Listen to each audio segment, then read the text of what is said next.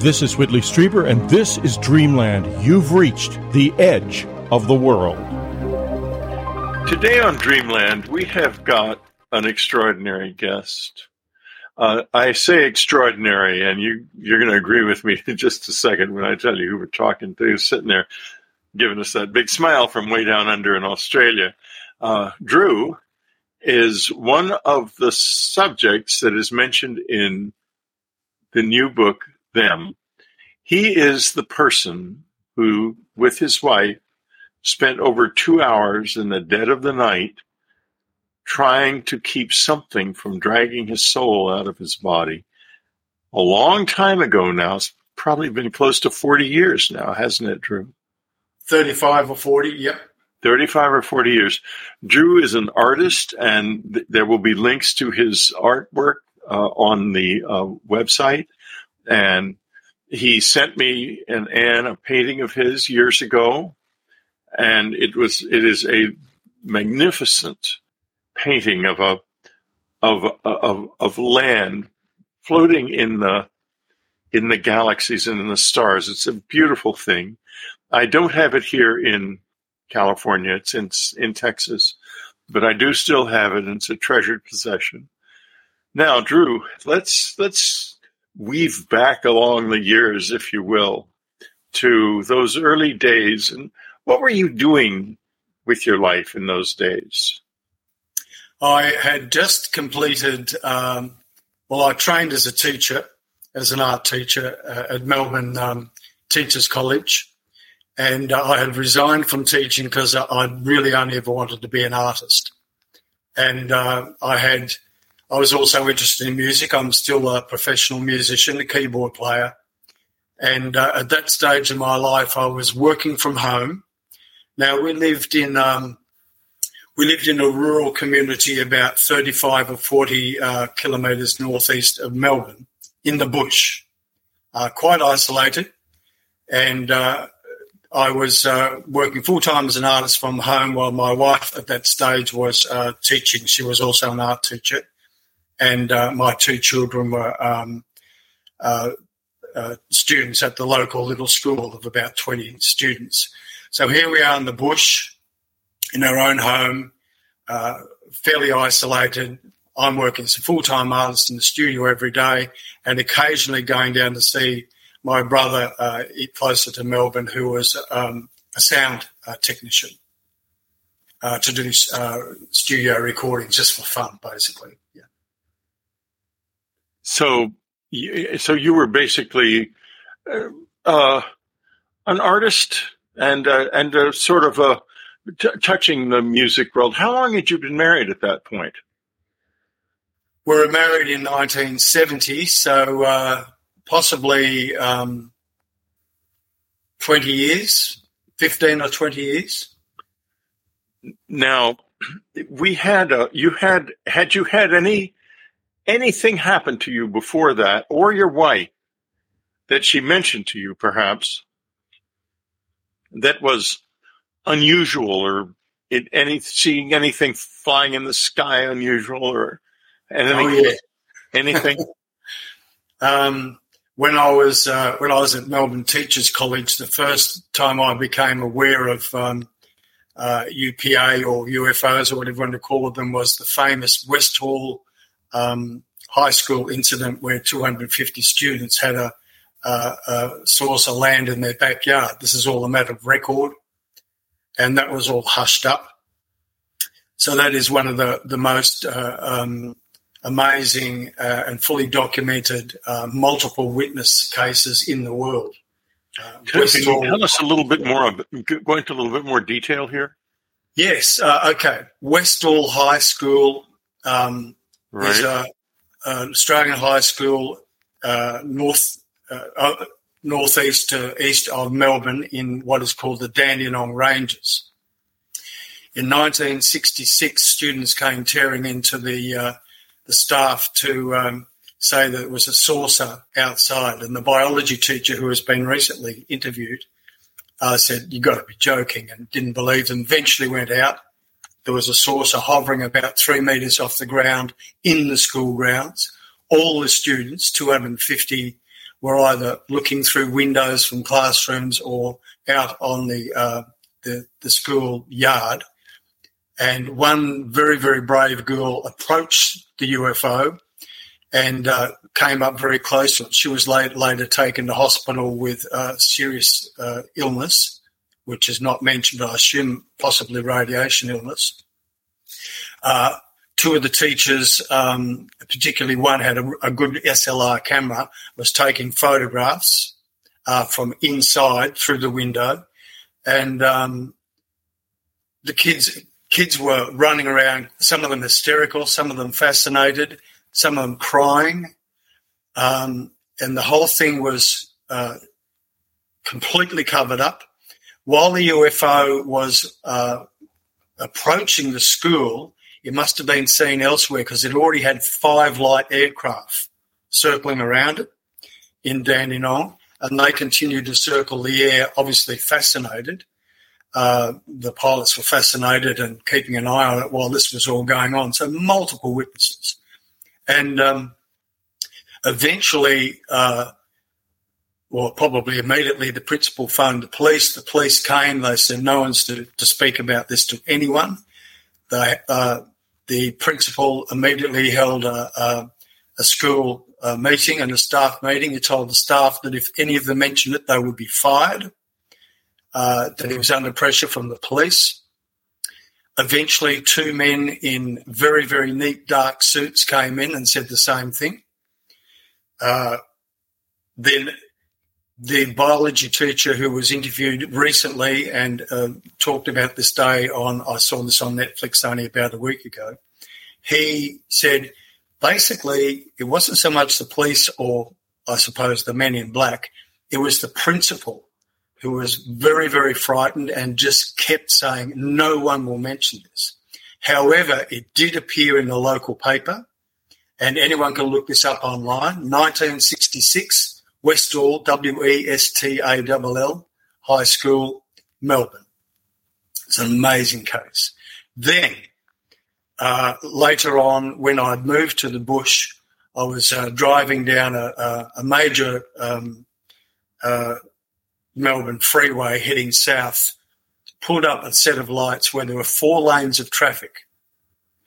And I was in the left hand lane. There was cars parked to me to the right because we're driving on the left and then there was a, a median strip and two uh, two lots of cars coming opposite direction. I looked over to my left past my wife because I'm in the right hand side in Australia. Kids in the back. There were half a dozen shops which were set back about 60 metres from the road, you know, where you actually have to drive in and park near these shops. And above these shops rose a massive saucer, perhaps uh, anywhere between uh, I'm guessing 30 to 60 feet across. Uh, it was basically uh, your typical cigar shape, and, and it just it, it, I said it rose, but in actual fact, it just appeared out of thin air. So it, it either came directly towards me at incredible speed, so that it appeared just to, you know, come mm-hmm. out of nowhere, or else it just went bang like that. When it appeared the first thing which uh, I noticed, and being an artist and very observant, you know those sparklers you can get in light for parties, the little sparklers yeah, sure. It was like it had a million orange sparklers over the whole surface of the hull. So the, the entire hull was radiating orange sparklers, or like an electrical field, if you might say. It, uh, excuse me. It hovered there for maybe a second, and then it turned pure bright white and shot off horizontal for the same height, which was just above um, uh, telephone poles and so on, light poles, shot off straight down this road directly south at an amazing speed. So it went from being this full size to just a dot of light in a split second. And over to, I always remember this on the right hand side of the oncoming traffic, there was one telegraph pole. And from my point of view, in the, uh, of my vision, as it got, uh, as it disappeared into miles and miles and miles away, it did a vertical turn exactly parallel to this telegraph pole, which is how I know it was absolutely vertical, without changing speed. So it did that. Uh, uh. Wow. And I was saying to my wife, "Look at this! Look at this! Look at this!" And because um, I, it's like keeping a track on a golf ball. If you see it right from the first moment, you don't lose track of it. But it was difficult for anyone else to see it. And then when it got up into the heavens, I had this. I know this sounds crazy, but I had this incredible feeling that we are doing this just for you, Drew. And it started doing this amazing, um, just floating, having fun, sort of. Uh, so I went, and then went ah, da, da, da, up through the stars and going, and that, that's when my wife finally says, "Oh yes, I can see it now." she said, "I can see something moving," and I said, "It's not just moving; it's doing a dance." And in my head was, "This is just for you, Drew. We know you're watching." I know it sounds crazy, but that's how I felt. No, that sense of that sense or, or communication that it's just for you is is not uncommon at all. Experience, no, uh, especially not among people who are having an individual approach from a, a craft like that. Very often, it, there's a sense, and sometimes actually a voice in the head saying, "This is just for you," and the person is generally named, which gets me to what the heck could you think we think is going on?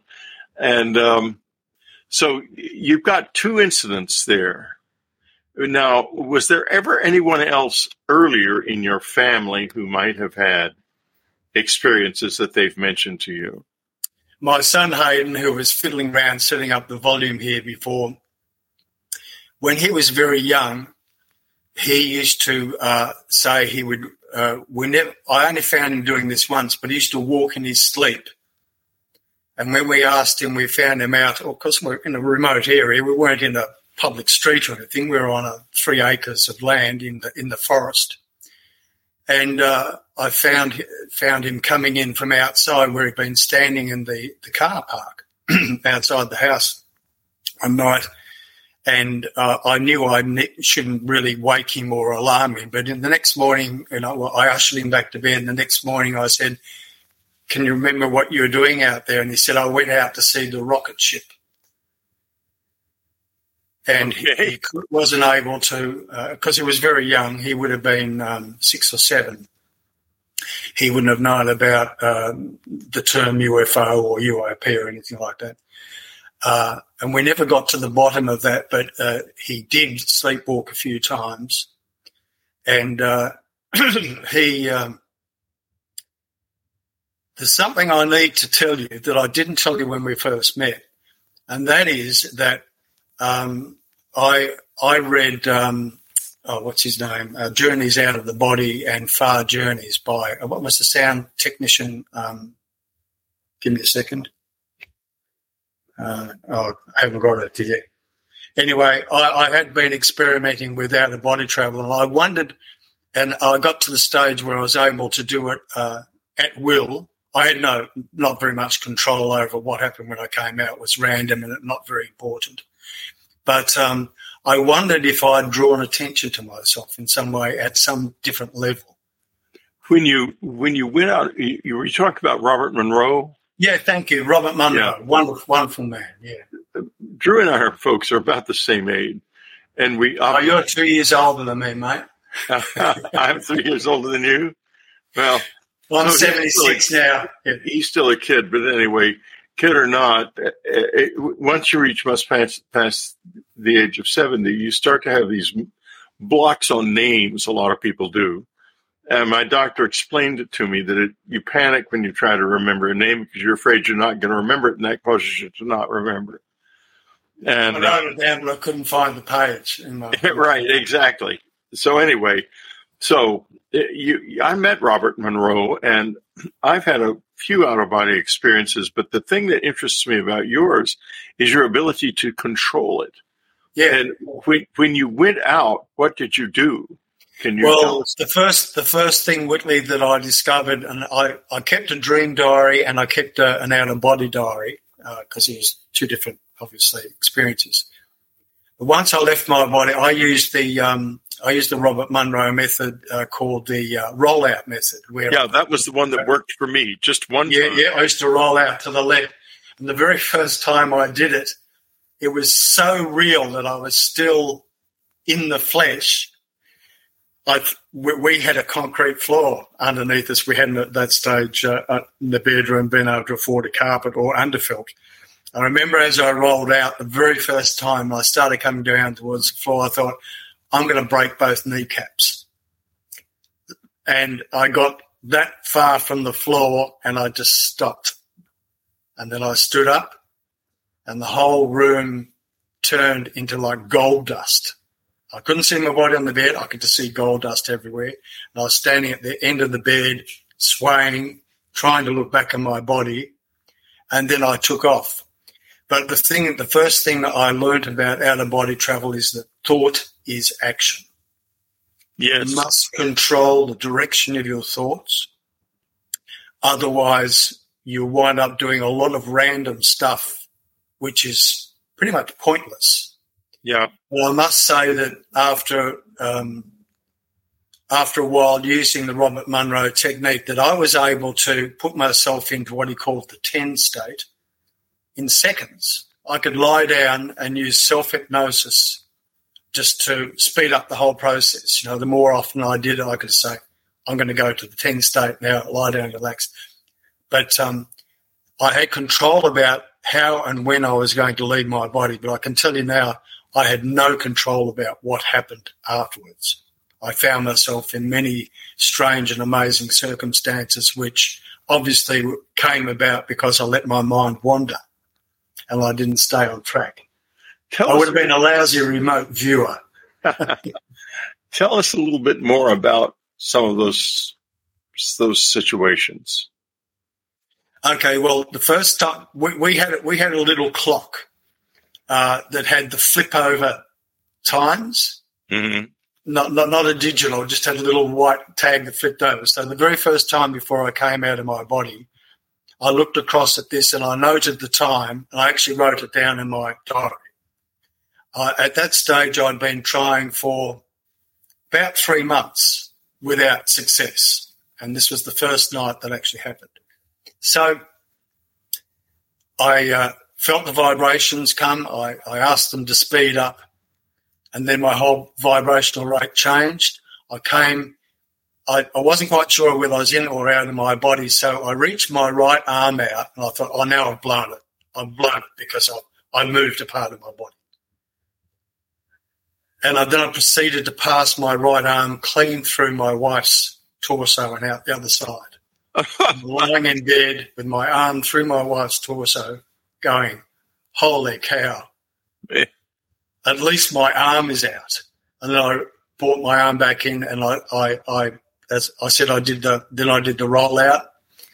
And I went looking for my father, who had recently died. Probably uh, a bit of a hard ask. I wasn't successful with that. Now, this is all gets very strange. Do you mind? That's what we're here for. Um, so I found myself in a street with no street lighting except for lanterns and uh, flames, I guess. And down, and it was a cobbled street. It was night time, and there was an inn. And the first thing I heard was singing in this inn. And they were singing Little Brown Jug. Do you know that song? Sure. Okay, so a whole bar room was singing Little Brown Jug, and I was some distance away, about um, maybe 150 metres, looking down a slight hill, hovering. And eventually a lady came out and she was very well dressed for because I had the feeling that I might have been in some old English town back in the 18th or 17th or even 16th century. And she was wearing, uh, this is burned in my memory. She had, she had uh, slightly longer than shoulder length, natural auburn hair or red hair. She was beautiful. Uh, and she was just walking normally. She was wearing uh, an emerald green neck uh, to, to toes uh, like corduroy or you know that sort of fabric gown, one piece gown, and she walked towards me, and I I hovered towards her, and I said, "Who are you?" And she said very distinctly, she said, "Drew, don't tell me you still don't know who I am." And then I did a few other things. I came back into my body. I sat my body up in bed because there's no change in consciousness. I noted the time that I'd been out for nearly two and a half hours uh, by the little click over clock. And this is the interesting part. Remember this, I'd been out of my body for a long time. I got out of bed. I got into the corridor uh, outside our bedroom and all I could feel was gravity. I could feel 14 pounds per square inch pressing down on every part of my body. And I walked up and down groaning, saying, Oh, I can't stand the weight. I can't stand the weight. And every little ache and pain that I had in my body that I hadn't experienced for two and a half hours, I was fully aware of when I normally wouldn't be. And so it's the only time in my life that I've been aware of the pressure of gravity because I've been floating for two and a half hours or God knows how long and I don't know where I've been. So the upshot of all that, Whitley, is that every time I came out of my body, unless I stayed totally and utterly focused, I was unable to achieve much of any value or certainly nothing was going to change my life other than the fact that I now know that anything and everything is possible. Yeah, and what's what is is the change? What caused that change in your attitude? Good question. Continued out of body travel, uh, other things that have happened in my life, which uh, um, I don't know if I even should talk about because they're so far out. No, that's why we're here. Go ahead and talk. Uh, okay. Um, on one occasion, uh, I was um, uh, I had my lovely dog Woosty, uh, a, a, Kelpie Collie Cross. Uh, I was hooking her onto the chain, and she just walked off as if she wasn't on the chain, and she parted the chain, and both ends of the chain dropped to dropped, dropped to the ground, but both links were still uh, solid. Unbelievable.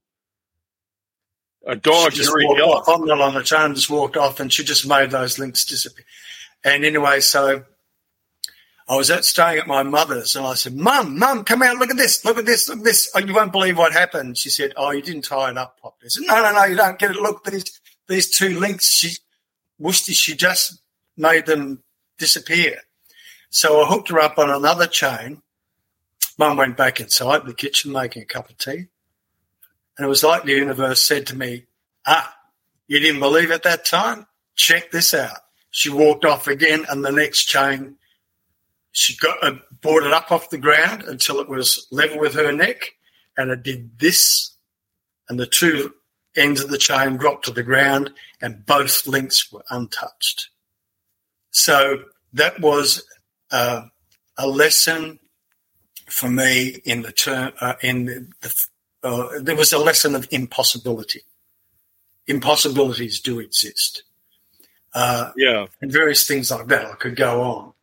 So uh, opening your mind had, in a way to the impossible. Yeah, um, yeah. Preparing the way. Preparing. This was. This was. Uh, Woosty, Woosty. This was after I wrote to you. This was after I wrote to you. And um, after you wrote me. Yeah, yeah, yeah. yeah. Long after, because I didn't get this particular dog until after I'd written to you. Mm-hmm. Um, and so many things like that. And, and more UFO, excuse me, more UFO sightings. Um, one time I was out in the desert, I was employed, uh, I beg your pardon, a close friend of mine was um, employed by the government to try and work out how to cull kangaroos in Australia because in one particular area the kangaroo population was getting immense. And uh, some people had, uh, uh, in government had, um, in his particular department of lands or whatever it was, where he was quite high up, had suggested coming over with uh, helicopters and machine guns, which was immediately rejected. He came up with the idea of giving the um, trying a, a, technique to give kangaroos the pill. To do that, we needed to work out what their best feed was. So we went up into a desert area called the Little Desert in Victoria. And this uh, uh, to Hattah National Park, which is a vast uh, sand hill and uh, semi-arid park. And my job was to sit, and I can tell you when this was, is when Halley Comet appeared. Uh, and because I took well, photographs of Halley Comet, yeah. So I don't know the year, but it was Halley Comet was in the sky and it was so easy to see in this desert with no artificial lighting. Now, my friend and I were the only people in the park apart from the park ranger and one uh, American tourist who had ridden in on, of all things, a, a, a push bike, a, a, bicycle. He was camped near the um, the ranger's office at a, little lake. There was no one else there. We said the uh, ranger, my friend knew the ranger, and he said, "Anyone else here in the park?" The park is like hundreds and hundreds of square miles uh, you know, picture Yosemite, Yosemite or something like that, but desert. And uh, we were we were tasked with going out about 30 kilometres. Uh, I beg kind of about 15 k round trip, about 15 kilometres from the ranger's office, and he assured us that there was no one else in the park. He, there's only one way in. They had to come through him. He said that guy over there in the tent, the American guy, that's him. So we got on the Land Rover and we got out, and we found a a, a wonderful saucer-shaped dish, which was basically a donut of uh, sand dunes, big depression in the middle. Uh, the diameter would have been 60 to 100 meters. And we put a steel stake in the middle. And then we ran various other steel stakes out and we put 10 different feeds out, you know, from bran to grain to yeah. grass and grass hay and and so on. And my job was to sit there all night in a, a, a little hide uh, and observe with binoculars uh, in starlight uh, what kangaroos came out and what was their preference, and to take notes so that we, could then add the the, uh, the pill uh, to, to block uh, further births to that particular substance and then spread that through the, the park and other places where kangaroo populations were a problem. At one point, uh, my friend came to relieve me. I'd been there alone all night. Nothing had happened. As a matter of fact, I hadn't even seen more than a couple of kangaroos. And um, he pulled up and now the ridge that I was on was uh, about five metres, about 15 or 16 feet higher than the car. So I had a good view. And I was looking down into this depression. I looked down at him, oh, uh, he's arrived. And uh, his name was Brian. That's all I need to tell you. So Brian had arrived. And he came up to me, trudged up the sand dune, and he said, How's it going? I said, Oh, not much is happening. With which, 100 metres away on the far side of the dune, a dome of light came out of the desert. Now this this guy was a scientist, and he didn't like what he saw. No, I bet he didn't. And the dome, it was came up like half a, a fishbowl, and it was pure white light, and it rose to about sixty to hundred feet in the air, which meant that it was about 100, 120 feet wide and it was getting to about two thirds of the size of this depression that we were observing. And he was stunned, and I was stunned. I'd never seen anything like it. And then it gets better. And then it came down slowly, came down. And as it came down, it actually shrunk in uh, diameter as well as in height. Well, he ran down the slope. He got in his Land Rover and he drove around there, and we're on walkie talkies with each other. And he said, Am I in it yet? No. And I said, You're right in the middle of where it is. He said, There's nothing here. He came back, he came up the sand dune again. He said, I don't know what's going on. So he then radioed, radioed, uh, this was about four in the morning. He radioed the and got the uh, the uh, guy out of bed who was uh, the uh, what did I call him? The uh, the ranger got him out yeah. of bed and said, "You are sure there's no one else here?" And he explained. He said, "We've just seen this massive light come up out of the desert like a huge bowl." And the guy said, "No, no, you're it. There's no one there." We then he hung up and we looked due north towards the Murray River, which was still about ten or fifteen kilometres away, and about ten k away, another dome of light came up. No, my word! And it, it was it, we were elevated. There were no hills or mountains between us. This is flat desert landscape, undulating. And it came up and it went down again in about 10, 15 seconds. And he got on the phone again and he said, You sure there's no one out here doing tests or anything like that? No, no, no, no. so in his mind, there was someone doing some testing, even though he actually drove over the spot in a remote area where there was only us and he's right. sitting over the spot where this had emanated from, and he still cannot get his mind. And I understand that's perfectly okay. He could, he had to think of it as some science. So from then on, uh, we were told by the ranger, oh, it was probably swamp gas. I said, "What bloody swamp?" you know, uh, the uh, uh, the man who came up with swamp gas originally regretted that for the rest of his life uh, and he thought that he had harmed the whole thing by using that term and causing the media to cat, latch on to it, and that's what happened to you. Uh, Drew, we need to take a break. We're going to take a brief break here, folks. Uh, sure. We'll be right back. We're back with Drew Gregory. Uh, Drew Gregory's website is Drew Gregory com, and you will find a lot of marvelous material. He's a very, very good artist, obviously. And I have a question for you, Drew. Uh, you've never done any art that was the only piece I've seen of yours that is the one you sent us. Uh, that sort of has a space related or eerie kind of a theme. You've never done any of that, though.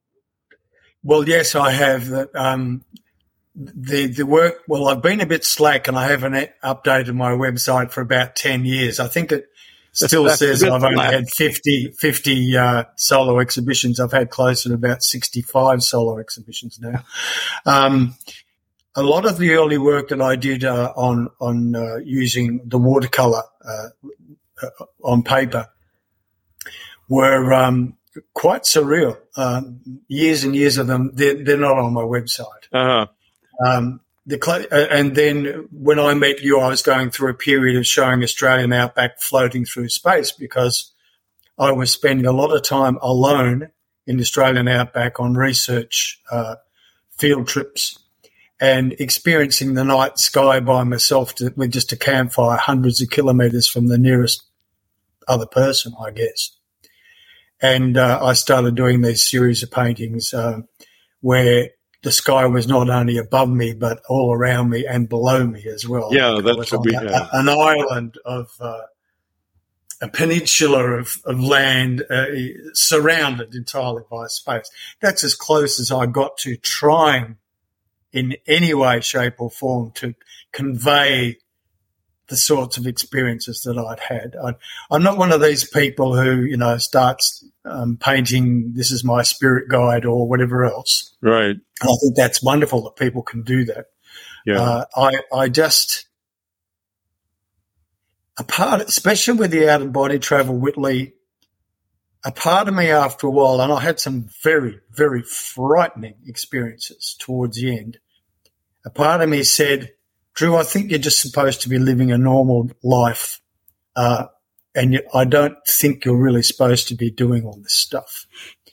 Uh, it's there. It happens. Anyone can do it, but it's probably without knowing exactly what you're doing. It's probably not safe. If I'd been part of the uh, the original uh, program uh, by what was his name? Uh, Robert Monroe. Thank you, Robert Monroe, and safely ensconced within that uh, university and, and with all the safeguards they had in place, maybe a different matter. Now, let me ask you this. you mentioned some frightening experiences. Uh, what, in terms of time, did these happen before the event where we haven't discussed yet, but which we will discuss shortly, of being attempting to be someone attempting to pull you out of your body, or after, or was that one of them? During. During. Okay, During. so uh, let's go back to the uh, because I think that the out of body travel had something to do with all of this, and um, uh, I agree. Yeah, and so you you're doing out of body travel, and can you tell us the first time you encountered anyone else in that state, any other being or figure at all while you were out of the body? Other than that lady who said, "Don't tell me you." Um, yeah, other than that, you don't know who I am. I still don't know who she is uh, or was. Okay, I believe from my very second experience when I came out of my body that there is a layer very close to Earth, which is a really nasty, scary layer. And I was speaking with my son last night, and, and uh, he learned to do this uh, for a while until he gave up uh, the out of body travel. And we both had a similar experience. Uh, and we I didn't tell each other, you know, until last night. Uh, second time I came out of body, I was just coming out and I had five of the scariest faces two inches from my face. So I go all around me, like, do not come out. Do, go back. Yeah, they were. They were. They, they were, were, after you. They were from the worst horror film you ever saw. They were trying all to scare you into staying in your body. Yeah, I, well, You're I not supposed so, to go out of our I body. assume that was their realm because I, I would advise if anyone's coming out of their body to make sure they're thoroughly protected first. Did you go out anyway? I, I not that night. I no, I wouldn't no think so. what frightened me was how close they were. They were right, right here, you know. And um, wow, uh, N- none of them said anything. Just stayed where it went. And my son last night said that uh, the first or second time he came out of his body, a being lowered itself over him and went onto his face. And he said he could even smell the breath, which was frightening for him. And that he thought, that's it. I'm not going to come out tonight. Yeah. um, and, that, and then there were, I think, I now believe there are universal truths because if I've had an experience, which I think is very, very weird, and then at not beforehand, but at a much later date, I read about someone else or several other people in different circumstances having the exact same experience. I think, okay, maybe that's a universal truth that I can accept that just doesn't happen to me. It happens to lots of people. And that gives me some starting point uh, for my own personal belief system. And one of those is the black dog, because many, many years later, when I was still coming out of my body, and less frequently, it was mid afternoon. As I said, we're in an isolated part of the bush, miles from anyone. And uh, I was sitting up in there with my back against the wall and I'd relaxed. I got into the 10 state. I was just coming out of my body and uh, I had my eyes closed, but suddenly it, it was like my eyes were open. It was afternoon, sun. There's a tree outside my door, and we had a big set of bay windows. I built, our, our, I designed and built our entire family home single handedly, and had these seven big bay windows. And that was my view. And as I was coming out of my body, a huge black dog, uh, like a Doberman, but double the size, launched itself at the window with its t- uh, lip curled back and its teeth bared and growling and just frightened me straight back into my body. Now, many, many years later, I heard of truck drivers who were falling asleep at the wheel and they were brought back onto the road by a huge black dog leaping onto their windscreen at speed and then now, disappearing. Now, was this dog uh, in the physical world? when it you saw it, or I'm not quite sure where you. Oh no no no! It, it when I when I was frightened back in my body, there was nothing there. There was not nothing. Well, I'm I'm going to tell you a brief story, and I, I, think I know who that dog was, and I think I know why he scared you. Um, I was uh, doing I do meditation. That you you may know my listeners certainly do every day, three times a day at uh, one in the afternoon and uh, 11 at night and at 3 in the morning and have been doing for many years. And one afternoon, this is before I was doing it so regularly, before Annie, when Annie was still with me physically, uh, I was doing it in the afternoon, one afternoon, and I suddenly saw a dog in my mind's eye, not not not in the physical world, and I recognized the dog. The dog was a dog called Quagmire, who had um, been um, the dog of the very, very unhappy, difficult life this dog had uh, when I was a boy. Not it's not my dog, but a dog of some friends, or not our friends, but a dog in the neighborhood. Let me say, and um, this dog was the father of that family had PTSD. He'd been badly roughed up in the Korean War, and that man would erupt in in anger and beat the dog up and stuff. And but that dog, despite his awful life, was always happy. He was always happy. And here he came up to me 50 years later in this meditation, wagging away and going on. And I thought, my God, how, why am I thinking of Quagmire after all these years? And I mentioned it to Anne, the experience, and she said, Dog, God, you had a visit from God. And I thought, oh, no. I said, I no, no, no.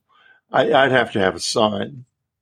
And a half hour later, we went out walking, and there was a car with a, a personalized license plate sitting on the roadside on the curb the personalized license plate read QGMIRE, Quagmire. and I thought, oh my God, I had a visit from God in the form of a dog called Quagmire. And Annie used to say, Annie knew these things. She said, Whitley, you find dogs and God, God visiting people in dogs all the time.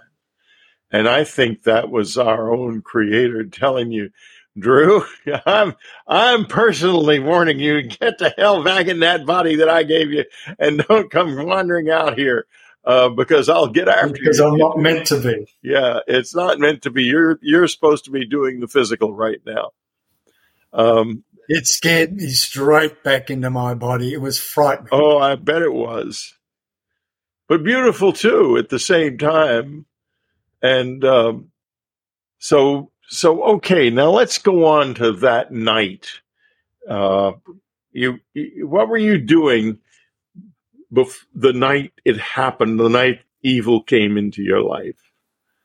Right. I like I like to get it straight from the, this uh, right from the very start that um, even though I'm a musician and artist, I don't do drugs.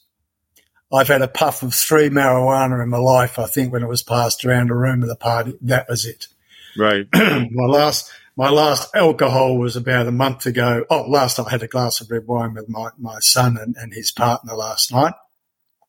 Because uh, I'm down in his studio down in Geelong at the moment because he's got a, he's actually a filmmaker and uh, editor and he's got the, well, he's, he's got me set up under lights. you know, you mentioned your son a lot. He sounds like an awfully interesting guy.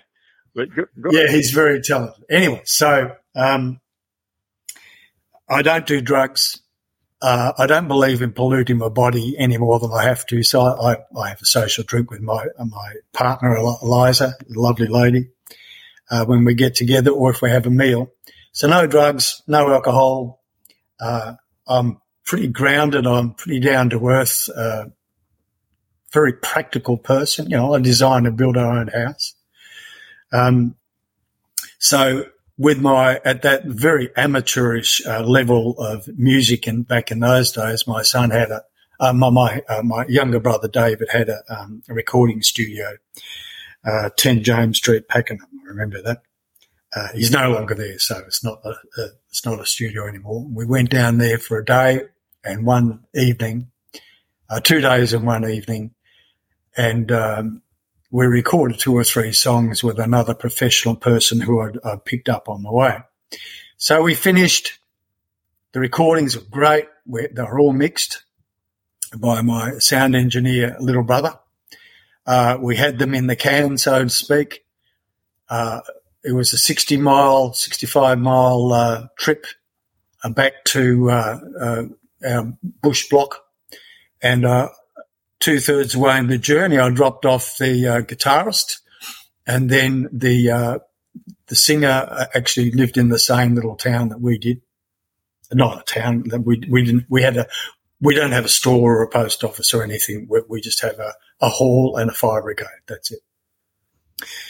And late at night, probably getting around about, I don't know, I can't remember. I would have put it in my letter for sure, but I can't tell you now. But late at night, maybe midnight, I dropped him off and came back along this very, very lonely truck track towards our house, uh, traveling about two or three miles.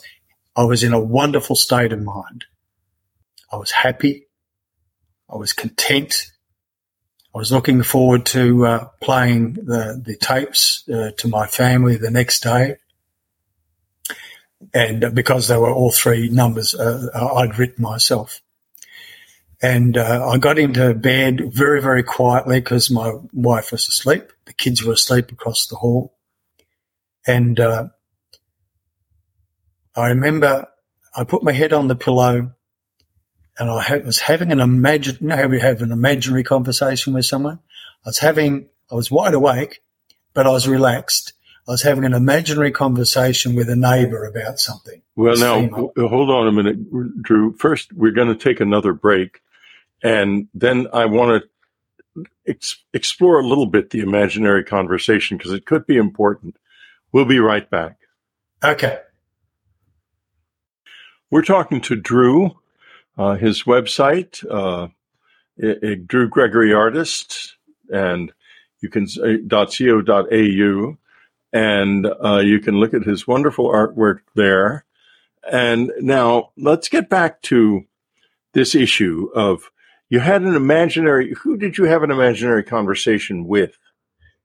The imaginary conversation was with the sister of the guy that the singer who had just dropped off in our, our little area. Our, our, it's not a town, just our area. Uh, and I dropped, I didn't see her when I dropped him off. He just got out of the car and said good night. But I was just, I was just simply having a, a, a non-related conversation in my head with something else, uh, with his sister. And uh, that's all I can tell you. I don't think just an ordinary, was, just an ordinary. It was a very ordinary, ordinary. conversation. So you, you're, it was, but it was imagined. It was, you know, it was just. Yeah, a, I understand. Yeah. So it, we could conclude then that it was just incidental to the experience. It was totally incidental. The fact yeah. that I remember it is because it became the worst couple of hours of my entire existence shortly after that. Right. So I'm, I'm actually in the middle of her and she's talking to me. She's re- replying to me in my head. Just this, you know, might have been about the weather. Who knows? And my head exploded. And last no, night, as no, wait, wait. You say, and my head exploded, and then you start to go on. But we we need to know a little bit more about how that felt. Your head exploded. Okay. And we're going to talk about that a little bit more extensively in a moment because, but tell us exactly first what happened. You're lying in bed. You put your head down on the Okay. Bed. Well, I was lying in bed. I was laying on my, this is important too. You'll, you'll see why it's important later on. I was laying on my left hand side. That's the side I lie on when only when I'm ready to go to sleep. So I normally lay on my back for a few seconds or a few minutes, and then I lie on my right hand side. And then when I feel that I'm dropping off to sleep, I lie on my left. On this particular occasion, I got into bed. I must have been tired. Uh, been a long day's work, and I, I'd been driving for about an hour at night time and back roads and so on. I lay on my left hand side, um, head had only been on the pillow 30 seconds. I was having this conversation halfway through, her replying to some inane question, uh, I thought two things happened.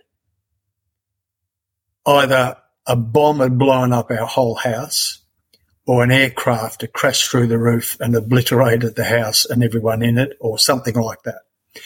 And last night, as I was laying in bed, I was trying to remember if there was actually the sound of an explosion.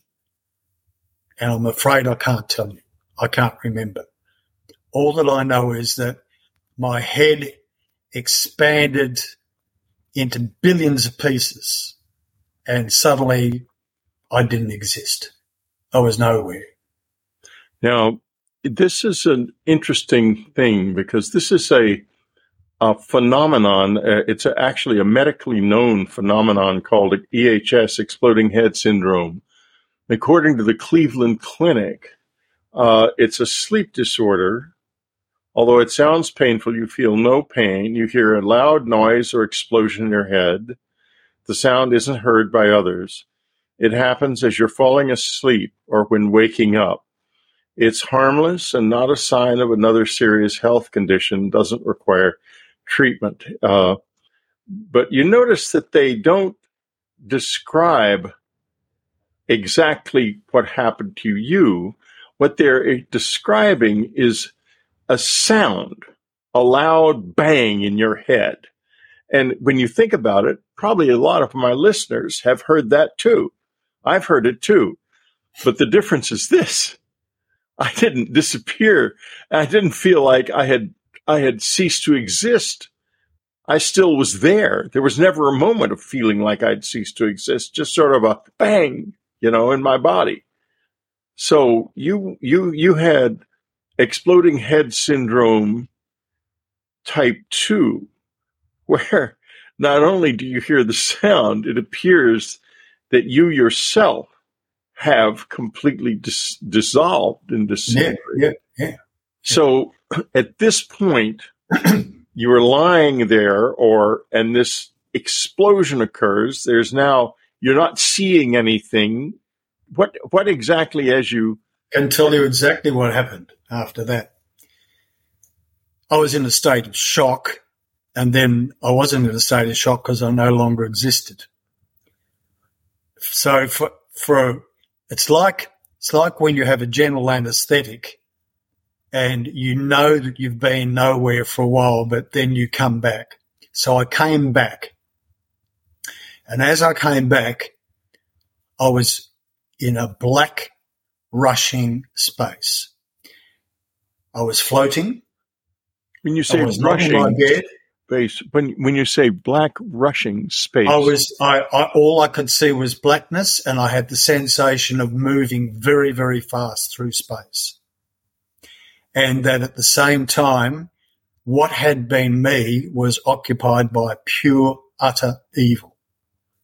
And I have to say, the events of later on the night, which we will get to, pale into insignificance compared to this moment. You you are really I can see it in your face. You're living back to that moment and got it shakes already. yeah, it was. I'm okay. I hope, you get a good night's sleep tonight. I have to tell you the truth. Uh, now, it's, you have it's, this. It's it's so difficult to describe. But go on, please. No, but but it, did it feel like a personality or a yes? Being? Like, did it have? Yes, it, it was. It was. I became it. Drew didn't exist anymore. I was, I was the embodiment of all evil and I knew it and I was now in charge of this body.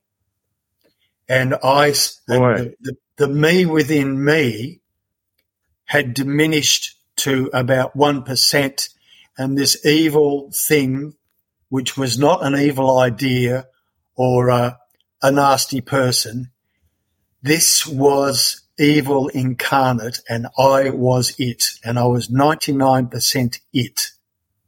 And then that 1% of the me within me, which I knew was the original me, my soul, if you like, started fighting back. and the fight was, I guess, purely mental. Uh, and then I found myself in bed, but laying on my back and immobile, unable to move. So I'd gone from lying on my left hand side. I was now lying on my back. And as I wrote in the letter, both my ears were filled with tears. I was lying perfectly on my back.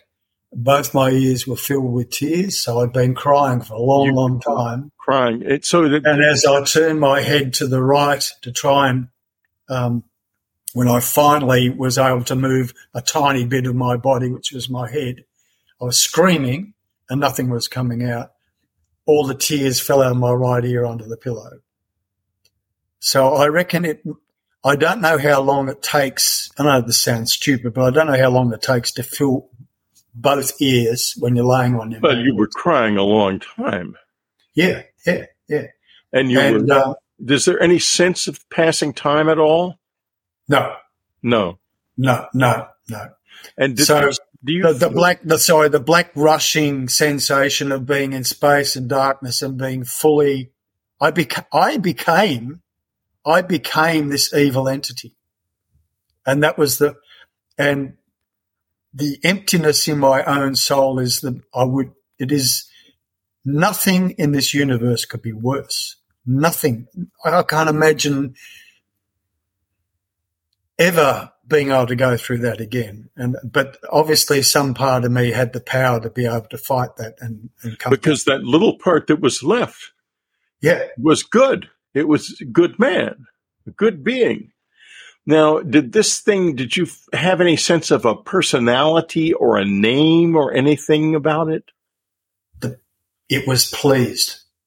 It was pleased. Pleased. It was pleased. You know, that's, I think that might be the scariest thing I've ever heard in my life. That is, I mean, that I can see in your face, you're remembering how awful, Drew. It was pleased. And you know, people who he thought, it, thought it had succeeded.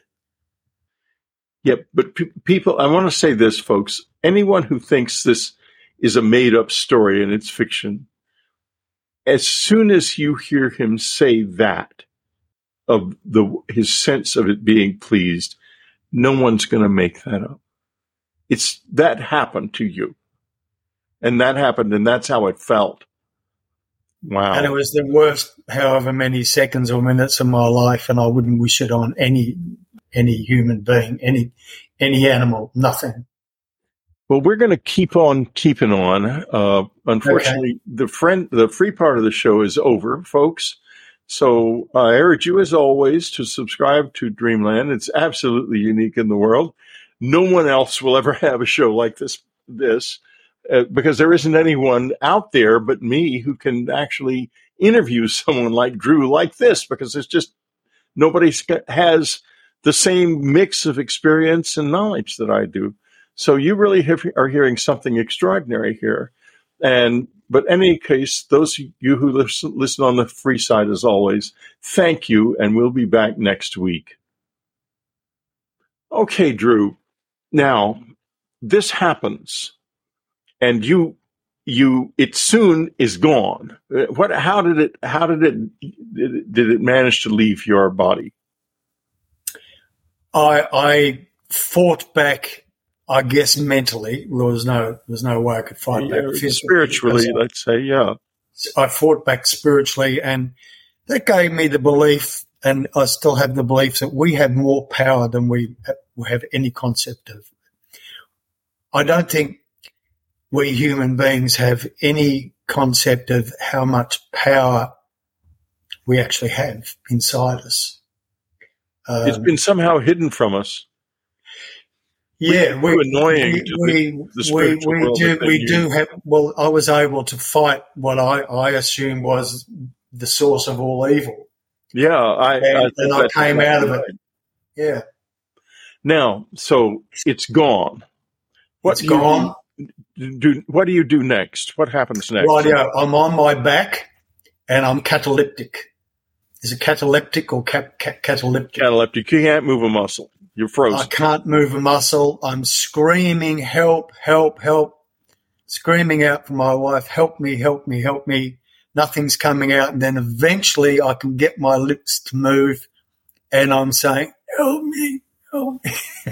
and then I was able to turn my head to the right and all the tears fell out of my ear onto the pillow. I mention these things because what happened. And, uh, and the tears thing is gives me some sense of how long this fight went on, maybe minutes. And then I, the uh, my little cries became real screams, and my wife woke up. What the hell's going on? I said, I just had the most terrible experience. What did you and tell I was her? able to move. I was able to move again. Yeah. What did you say to her? I said that I someone tried to take over my soul. And how did she react to that? She just said, you know, she gave me a cuddle and said, "You okay?" She was she'd just been asleep. She was cool as cucumber. Yeah. And uh, I sat, we sat up in bed and I tried to explain. I said it was not an out of body experience. I didn't get the vibrations. I didn't try and roll out of my body. I just was still awake. I was awake and I was snatched somewhere and something took over my body. And I tried to explain it in the best way I could. And she said, um, okay, look, I've got to go and teach tomorrow and you've got to, you know, you've got a show you've got to paint. Um, how about I go and get a cup of coffee and we just sit in bed until you calm down a bit? Yeah. And so she went out the kitchen. I stayed in bed and I sat up. And I wasn't afraid at this point, but I was jelly. Now, we live in an isolated bush block. We're on, we were on about three acres. It's the Australian bush. It's remote. If I ever heard a bump or a sound out in the middle of the night, I'd, I'd just get up when I was, I sleep uh, mostly naked. I'll wear a t-shirt and that's it. I'd get up, I'd grab a shotgun or my rifle, I'd walk around the house in the middle of the night, absolutely fearless. I'm practical, strong, brave. But I tell you what, mate, when she was making the coffee in the kitchen, I was pure jelly and I could not have done anything to protect my family at that point. I was a mess. And, uh, and it shattered me to my very core. A, because I didn't think it was possible, and B, because it had just happened. So I'm sitting up in bed, and she came back with a coffee, and we chatted a bit longer, and then we both said, What's that noise? What's that noise? And it was a loud humming started coming over the, the roof of the house. And uh, she said, "Oh, I think it's just I think it's just the hot water service coming." I said, "No, it's not the hot water service. That that pumps water onto the roof. You know, when it gets a bit hot, and it you Yeah. know, going onto the roof. A little um, uh, header tank on the roof. This was a, a humming like a. I won't say like a, a distant helicopter because that that creates a distinct beat. This was just a, a humming, like a, a consistent hum, getting louder and louder. and then it stopped and getting closer and closer. And then it stopped and it stopped directly above the bed, above the, well, that's what I felt anyway. And I was in this state completely, totally devastated. My whole strength turned to jelly, and my wife was calm as cucumber because she wasn't experiencing anything other than a sound over the, the roof of the house. Other than her husband having some kind of a conniption fit. right. Exactly. Yeah. I've been there and done that too, Drew. Uh, but it's good that the wife was there for you because Anne was there for me in the same way because she didn't have the experience. And, you know, I'd be turned into a jelly and she'd just be making tea. Exactly the same. I know exactly Yeah, what you're yeah. talking about. Because you were the target and I was the target and Anne Right. And my wife weren't the targets. Exactly. So, so then you hear this noise. Now it's still, you still can hear the sound, or is it gone silent? Still going. See, it's just hang, hanging there above the house. Hanging there, yeah, yeah. And then what happened? Then I felt a pull on my chest. Like on your, like something pulling up. I was sitting up. I was sitting up like I am now, head against the, the, the backrest of the, the bed, slightly, you know, back on a couple of pillows. And I felt from my chest this pull upwards.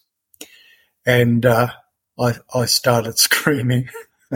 I'm, I'm so embarrassed because I didn't conduct myself in a very good manner that night. Was, well, uh, you've already told us you were a brave man, and the fact that you're still coherent about this all these years later would suggest that that's true. So I wouldn't worry about it. I think you're doing you did fine. Well, I started screaming again because it was like it had come back. Okay, first way didn't try. We're going to try a different way, and uh, let's see if this works. We'll get this bugger anyway.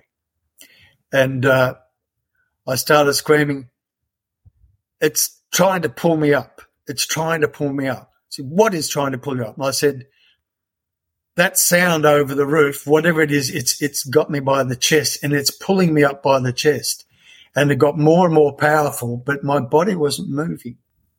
But something was coming from here out of me and I could feel I was losing it again, uh, the me within me. And eventually I said, can you get on top of me? Can you lie on top of me? Please, please lie on top of me. yeah, no, I mean, she wasn't involved, and so you were trying anything you could. Oh, was, and there was, was a lot of love between the two of you too, wasn't there? Yeah, yeah, yeah. Yeah. So suddenly desperate. there's a there you you you're you're encapsulated in love, in human love, and it's it, then what happened? It it it it uh, the moment she did that, it eased like cut the beam, if you like, and it eased, but I was still panicked. I, boy, did anything happen to her? Did she feel anything? Nothing, nothing. She was she was totally concentrating on making sure that she was laying on top of me, face to face, had her arms around my neck and saying, "Is that feeling better? Is that feeling better?" And I said, "Yes, yeah, yes, please don't get off." And eventually got off and came back. It came back. I, it, well, the, the, the pulling section came came back. Oh my! When God. I closed my eyes, I saw a blue beam, but only if I closed my eyes. I saw a blue beam between my chest and the the ceiling, uh, like a a, a pale. Tra- I could see things through it, but a pale, transparent, like electric blue. You know, like a, like a gas flame, but but um, just pulling on me. But if I opened my eyes, it wasn't there. And I'm only telling you, I'm telling you everything I can remember, whether it makes any sense or not. Uh, you would imagine that if I opened my eyes, I'd see the blue beam, uh, but with my eyes closed was the only time I saw it. And then I, I didn't like seeing it, so I kept my eyes open. Uh, the pulling kept going. My wife kept jumping on top of me every time I started screaming. And then I remember at one stage just, I still had half a cold coffee going. Uh, let me let me ask you something. I want to take a. Have you ever heard of a man no, known as Serge Monast? No. A reporter. Okay, well, Serge Monast was a reporter who died rather mysteriously at the age of 51. And he was a, uh, he, he believed that, that a project had been created by NASA and the United Nations that would create a new age religion that was led by the Antichrist. And uh, uh, it's all pretty crazy. But somewhere in that story is something very strange. And it is because you mentioned a blue beam that I bring it up. He said that this p- plot was called Project Blue Beam. You're kidding. No, I'm not. uh, now, that doesn't mean that his description of this is accurate or even that NASA is any in any way involved whatsoever. But he knew something somewhere inside himself or really had heard something about a blue beam that does not have the best interests in, of mankind in, in, in at, at heart. And this blue beam can be used to do exactly what happened to you or nearly happened to you. So you were you were dealing with an ethereal, a non-physical presence that's very evil, and that somebody knows something very cockeyed about, but that evil does appear as a blue beam. Oh, be blood. It's a weird world, isn't it? Well, I'm, I'm glad. I'm glad we're having this conversation because this is all very cathartic for me, and um, it's all very helpful, and uh, and it's helping others. Well, I think so. Point. More to the point. But let's let's continue on with the narrative. Of course, before we do that, uh, all of my listeners know this. Very few people don't know this. That NASA started uh, the originator of NASA uh, who originated the Jet Propulsion Laboratory, uh, was a black magician, as well as being a rocket scientist. So there is an element of black magic in all of the American space program that they hate to hear about. They hate it, but it's it's a scary combination. Yeah, exactly it's there. And it, it, NASA is in many ways an absolutely wonderful organization. It's done a tremendous amount of good in the world. But that edge of darkness is still there somewhere. And people who kind of go over the edge, and I don't want you to go in that direction, by the way, Drew, you're too stable anyway. I wouldn't worry about it uh, when they're, when they're thinking about or working on this stuff can get in, get, get really go down a rabbit hole, uh, as Serge did. But there's something, there's something there. It's not in focus. The blue beam isn't in focus yet. At least it, it, it was for you for a little while, but there's something there and we don't know what it is. But you were, you were definitely being assaulted by an, a, a very negative dark presence. What do you think would have happened if it had succeeded? Go ahead and kind of riff on that. You must have thought about that. What if I, what if the beam proved stronger and I was pulled out of my body by it? I think my wife might never have noticed the difference. I may I have been supplanted. I may have been supplanted. Uh, I know I haven't been because I know I'm still good inside. Well, if you read them, I, I bring that very subject up. Were you supplanted and didn't know it? But you, you've led a lovely life. You, I mean, there's nothing evil about you at all, Drew. So you, you've not. Well, thanks. thanks for the vote of confidence. yeah, it's a nice. I mean, you, you're not a bad man. You haven't, you haven't become a serial killer or a thief or not yet. not yet. But the point is this: you're you're a good man. You're the same good man you were before this happened. Therefore, I think we can safely conclude that you weren't supplanted. But what there's a count, know, there's a counterpoint to all this that happened much later. Can I tell you about that? Yeah, is, please do. Okay. Um, many years later, I know because uh, uh, I designed and built a new ensuite for our bedroom, and I was in the sh- the shower, and I'd been relaxed. I was standing under the shower and I'd probably been in the shower a little bit too long because I was really enjoying the warmth and the heat and the relaxation. And I call this the point in my life, which was the, the cosmic hiccup. And suddenly I've heard.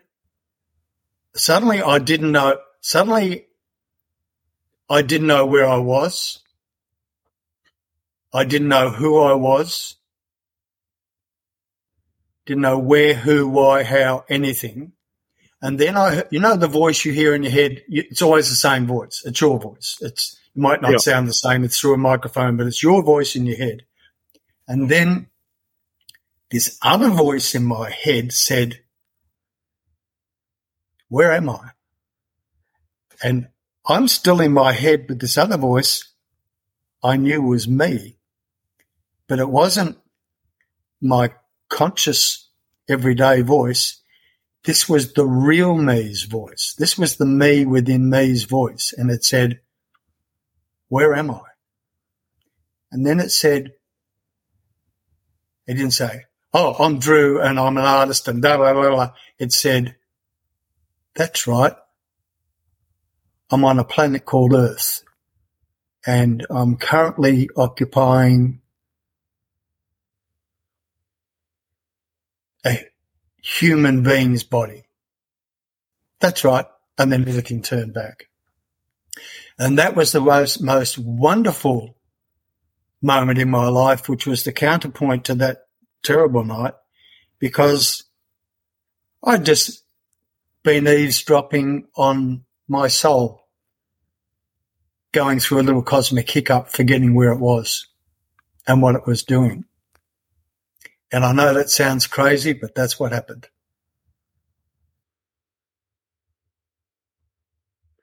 What do you make of it? I make of it that the while that little conversation went on, I felt the greatest peace and happiness that I've ever felt. You were in the presence of the good. I was in the presence of the most beautiful part of myself. Yeah, exactly. And, and I felt, that, I felt that it, it, it, it, it was a, I felt in touch with infinity and I felt in touch with the whole of universe. I felt connected with everything and I felt an absolute peace beyond, I mean, I meditate too, beyond any deepest meditation. This voice, this presence, that just for a moment went through a cosmic hiccup and didn't know where it was or what it was doing was the most calming, beautiful, beneficial thing in my life.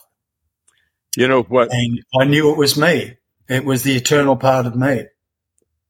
It was when you talked about that little bit of you that was left when the, your body was filled with the evil. The, that was it. It, it, it was the bit that did the fighting, not me. Right. It did the fighting to save itself. And I think that every single one of us contains that. I think that's what we are as human beings. Oh, and incidentally, uh, I, I'm I'm worried because I think I failed to mention the name of the founder of JPL during our discussion, I, but I can't remember for sure. So I'm just going to say it. And if I said it before, folks, I'm sorry, but it was Jack Parsons. I was talking about a man named Jack Parsons, who was one of the founders of JPL and who was heavily involved in black magic. And I've always thought that that that opened a door that and that door cannot necessarily be closed, especially not by people who don't believe they have souls and who are uh, living a completely secular life, which is to say, most of the scientists who work for companies like or organizations like NASA.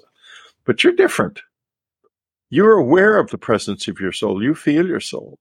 I, I, I feel, I feel honored and, and thrilled that I actually had positive proof as a, as an eavesdropper on, on my soul. Yes. It, it was. It was like I was eavesdropping on a conversation. It got lost for a moment. It went through this little hiccup, and where where am I? And it and it didn't didn't say, "Oh, I'm in such and such a town." Its first track was to which planet it was on, and then to which body it was in, and then it was, "Oh yeah, that's right. Yeah, everything's cool, back to normal." Well, you know, but being um, in the presence of it, just thinking was the most wonderful moment of my life, and it was the absolute counterbalance to what happened on the previous occasion. The ancient Egyptians had, in the very early days, later it became filled with imagination in Egyptian mythology and Egyptian religion, but in the very early days, they saw the human being as having three parts. Uh, one part was the body, the second part was the ethereal or second body, and that's what the part of you that would go out journeying when you yes, went out body, of body. body. And the third part is a silent presence that the first two are attempting to feed with the life that you're living. And the ancient Egyptians understood that what we now call the chakras, they called the taniter, were whirling places up and down the spine that would draw all of the life experience into and uh, into the spine and accelerate it as light so that it would go to that third part which was always silent and never acted in the world in any way whatsoever. And uh, that was the part you got in touch with. It, it, that's what they would say anyway. And uh, we we exist here to draw experience into our bodies and then to to give that experience like food made of life. enrich enrich the soul. And to enrich the and soul. help with the soul's development. And it's it's why it's so important to live a life of enrichment because nothing you do that isn't enriching the soul lasts. It all just disappears. And if you live a life in which you didn't enrich your soul then when you die, you disappear. You, you, you there's no, there's no one there. There's nothing you there. haven't created the substance to keep going. Yeah, there's no there there. Um, and um, that's why Annie, after she passed away, I asked her what happens to the the evil people, and she said nothing. And that was what why what she meant. So, but you're here, you're working hard to create a good soul, and somebody tried to steal that that right from you and try to replace you with something else and failed. This is absolutely failed twice. Twice, exactly. Well, I don't think we quite finished that night.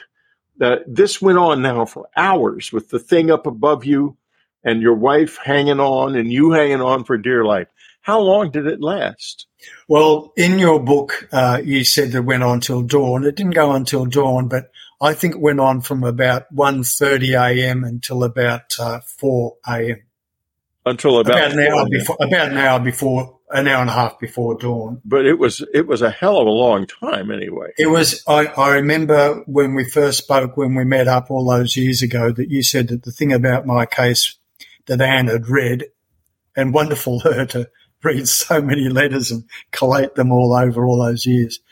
Uh, she said, uh, or you both said that uh, the thing that struck you most was about the, the length of this attempt. It was like they, it, them were not going to give up easily. And I wasn't going to give up easily because I had everything to lose. And I was prepared to put my life in harm's way to save me. Well, that was the most selfish act of my life. But I knew that she wasn't affected. Every time she lay on top of me, she didn't feel anything. Yeah. But it, it, um, well, she hadn't been. It, it eased what I was going through. She hadn't been being a juvenile delinquent and going out of her body and things like that either. So she was okay. well, I guess I I consciously and uh, physically put myself in harm's way inadvertently from uh, my interest in astral traveling and it's just something that always fascinated me, and I always knew there was something more to life than just my physical body, and I wanted to explore those realms. But I was only exploring the, the astral realm or the, the ethereal body. I wasn't and couldn't experience directly what the soul did or what it was or where it was. I mean, science still doesn't know where our mind is. No. I think this beginning to say, well, it's not necessarily connected to the brain anymore, that it could be out here connected universally to everything. Um, and I don't know if there's a, a connection between mind and soul or, or, all that sort of thing, but I was, I was, I'm, I'm a very inquisitive person. And let's face it, if something really weird happens to you, the first thing you want to do is explore it and find out what the hell went on. And so you read books and you, you know, like, like you've done. Yeah, same, same here. I agree completely. So now let's, let me ask you this you came across, tell me the story of coming across communion and how that all fell together. The book. Uh, we were in a camping holiday up on the uh, the East Australian coast on the beach, and I and my little brother, who was a sound engineer, his wife had bought um, your book, and we were camped together for ten days on the beach, surfing. I'm a mad keen uh, body surfer, and um, she said, "Oh, I've just finished this amazing book," and I said, "Oh, can I read it?" And I read the book, was absolutely fascinated, and it helped me immensely because I thought, here's someone else that's going through much you you much worse than me, but has gone through some very strange stuff. And uh, then I got to the end of the book and saw there was an address that I could actually write to. Yeah. And then I became one of those many, many thousands of people who right. inundated your mailboxes with, uh, you know, all these right. letters and experiences. And there was this little five foot five woman sitting there on the other end of that of those letters, ripping them open and reading them all. And yours was one of the ones that she put off to the right instead of the left. The ones to the left were all letters. They're all similar. Mr. Strieber, thank you so much. And this is such an extraordinary book, and this has really helped me. Then those were wonderful to get. And but off to the right went the ones with complex experiences, of which yours was certainly one, Drew. And it is such an incredible joy to talk together after all of these years, to sit down and with all of this wonderful new technology to easily across half a world and a, and a dateline to sit together and have this wonderful, warm, and extraordinary, extraordinarily informative conversation. And, you know, I have to say that people complain about the internet all the time. And this, if it hadn't been for the internet and the people who tinkered StreamYard together and so forth, we could never have done this. And mm. I think this is an extremely precious experience for me. So. Me too. Yeah. A good man, folks, is hard to keep down. And, uh, and they tried hard to steal him, steal his soul, to get hold of his body and everything else. The blue beam had to go home in the end. And we all have to be very strong because this is getting closer to us. It isn't going to be easy and it is going to test us more and more. And we are here to pass that test. And there, over there, is a guy who's telling us with that big smile of his, yes, you can. You mm-hmm. can pass the test. We can we can make this whole business of contact work for us. It won't be easy, but if we can take it, there is a new world waiting. Drew, thank you so much for being with us on Dreamland. You're welcome, and I'd like to thank you for the years and years of work that you and Anne put into all this subject matter, and I hope that one day someone, somewhere, perhaps yourself, can make absolute sense of it. And thank you. Thank you. You've been listening to Dreamland. Be sure to tune in again next week. Dreamland is brought to you by UnknownCountry.com and its family of subscribers. Our theme music is The O of Pleasure by Ray Lynch. Unknown Country was founded by Anne Strieber. Our news editor is Matthew Frizzell. Our coordinator is Amy Safrankova. Whitley Strieber is your Dreamland host, and I'm your announcer, Ted Alexander.